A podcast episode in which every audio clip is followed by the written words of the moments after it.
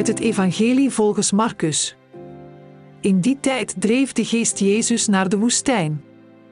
Veertig dagen bracht hij in de woestijn door, terwijl hij door de Satan op de proef werd gesteld. Hij verbleef bij de wilde dieren, en de engelen bewezen hem hun diensten.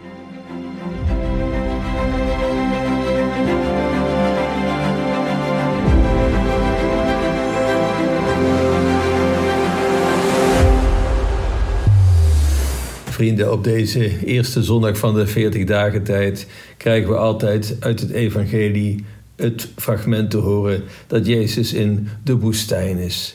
Door de geest gedreven gaat hij naar de woestijn en dan wordt hij op de proef gesteld door de Satan. Het zijn de drie bekoringen. En drie van de evangelisten die gaan daar vrij expliciet op in, op die drie bekoringen. Maar wij lezen dit jaar uit Marcus. En Marcus die schrijft heel beknopt. Die gaat niet in op de details, op de drie bekoringen, maar hij beperkt zich tot het volgende. Wat zegt hij?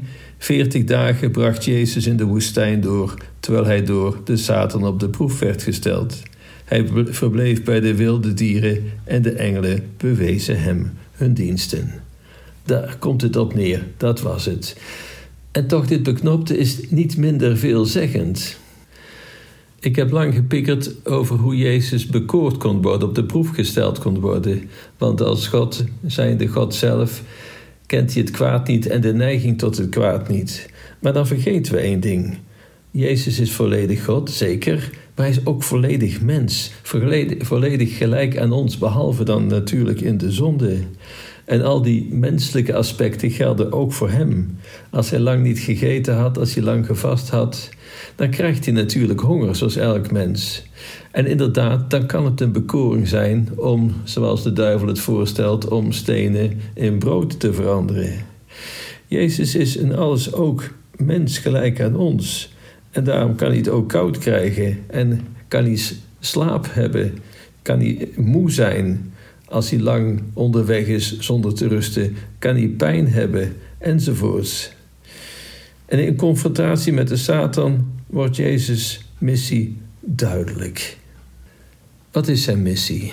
Ja, bekeert u, het Rijk Gods is nabij. Dat is zo kernachtig. Bekeert u, het kan anders en doe dat. Bekeert u. En wees niet te, te, te arrogant of wat dan ook. Bekeer je. Kijk naar jezelf. Kijk eens in de spiegel. En dan ook die belofte: het Rijk Gods is nabij. Dat is eigenlijk de kern van heel het evangelie. Hè? De oproep tot bekering en dan de aanzegging tot vergeving. Even verder bij Marcus. Wat, wat zegt hij? Heel vreemd. Jezus verbleef in de woestijn tussen de wilde dieren en de engelen.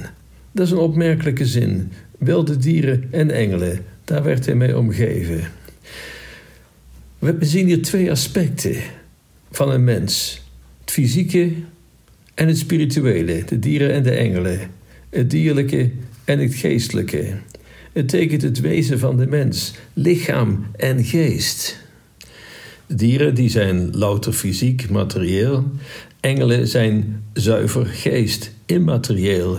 En een mens, nou laat ik het zeggen, is een soort hybride. Lichaam en ziel, één geheel, fysiek en geestelijk. En in een mens komt dit bij elkaar. Het is als het ware een verzoening, een ware verzoening van lichaam en geest. En als het goed is, is dat in harmonie. Dat lichamelijke en het geestelijke, dat fysieke en het geestelijke, dat, dat kom je natuurlijk overal tegen. Denk aan muziek. Daar gaat ook samen het fysieke, de instrument, de mens die het instrument beheerst met, met, zijn, met zijn handen, met, met de mond bij, bij blaasinstrumenten. En het geestelijke is de schoonheid die het tevoorschijn brengt, het immateriële. Of gelijk bij, bij, bij sportwedstrijden, waar alles op zijn plaats valt. Er is een momentum, er is sfeer. En dat komt door die fysieke inspanning. Of denk aan Moeder Teresa. In de meest beroerde gebieden van de wereld doen zij hun werk. En dat werk is fysiek. Maar het geestelijke, dat geeft hen motivatie. En dat biedt die vreugde. Ook hier zie je dus het wereldse en het geestelijke, het wereldse, het werk en de vreugde, het geestelijke, de motivatie. En daar waar dat samenvalt, daar zie je de mens zoals hij geschapen is, zoals hij bedoeld is. Daar waar het dierlijke en het geestelijke in harmonie is. Waar is het misgegaan? Wat, wat is de zonde, de, de oerzonde, de erfzonde? In het woordje afzonderen zit het woordje zonde. En dat duidt op verdeeldheid. En verdeeldheid in het Grieks diabolijn.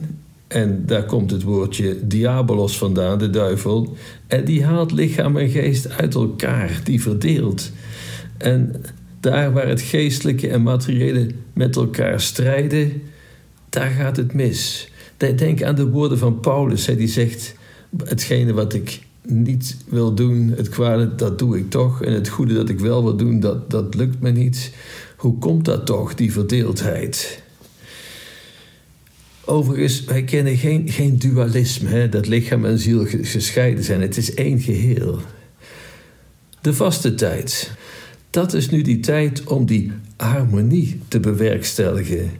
De nadruk op het materiële, om je daarin te beperken, om je geestelijk te sterken. En dat leidt tot die harmonie. En dat is waar de vaste tijd toe oproept. Het probleem ontstaat als we louter het materiële nastreven of louter het geestelijke. Kijk, het, het materiële is iets van onze tijd. We, we zeggen alsmaar, we moeten genieten, genot nastreven. Dat, wat is eigenlijk hedonisme? Fun, als het maar leuk is. Maar dat is volgens mij de weg rechtstreeks naar, naar de afgrond, naar het moeras. Voor dieren is dat geen probleem. Hè? Als die kunnen eten en slapen en die hebben een goed baasje, dan is het allemaal prima. Voor mensen is dat niet genoeg. Er ontbreekt iets, er mist iets. Is dit alles? U kent dat liedje wel van Doe, nou, doe maar. Hè? We hebben een huis, een kind, een auto en elkaar. Maar is dit alles? Een mens die beseft, er moet iets meer zijn, iets wat zin geeft. En als we alleen maar die dierlijke verlangens, die, die materiële verlangens willen bevredigen, ja, dat is, dat is als het drinken van zout water. Het is nooit genoeg.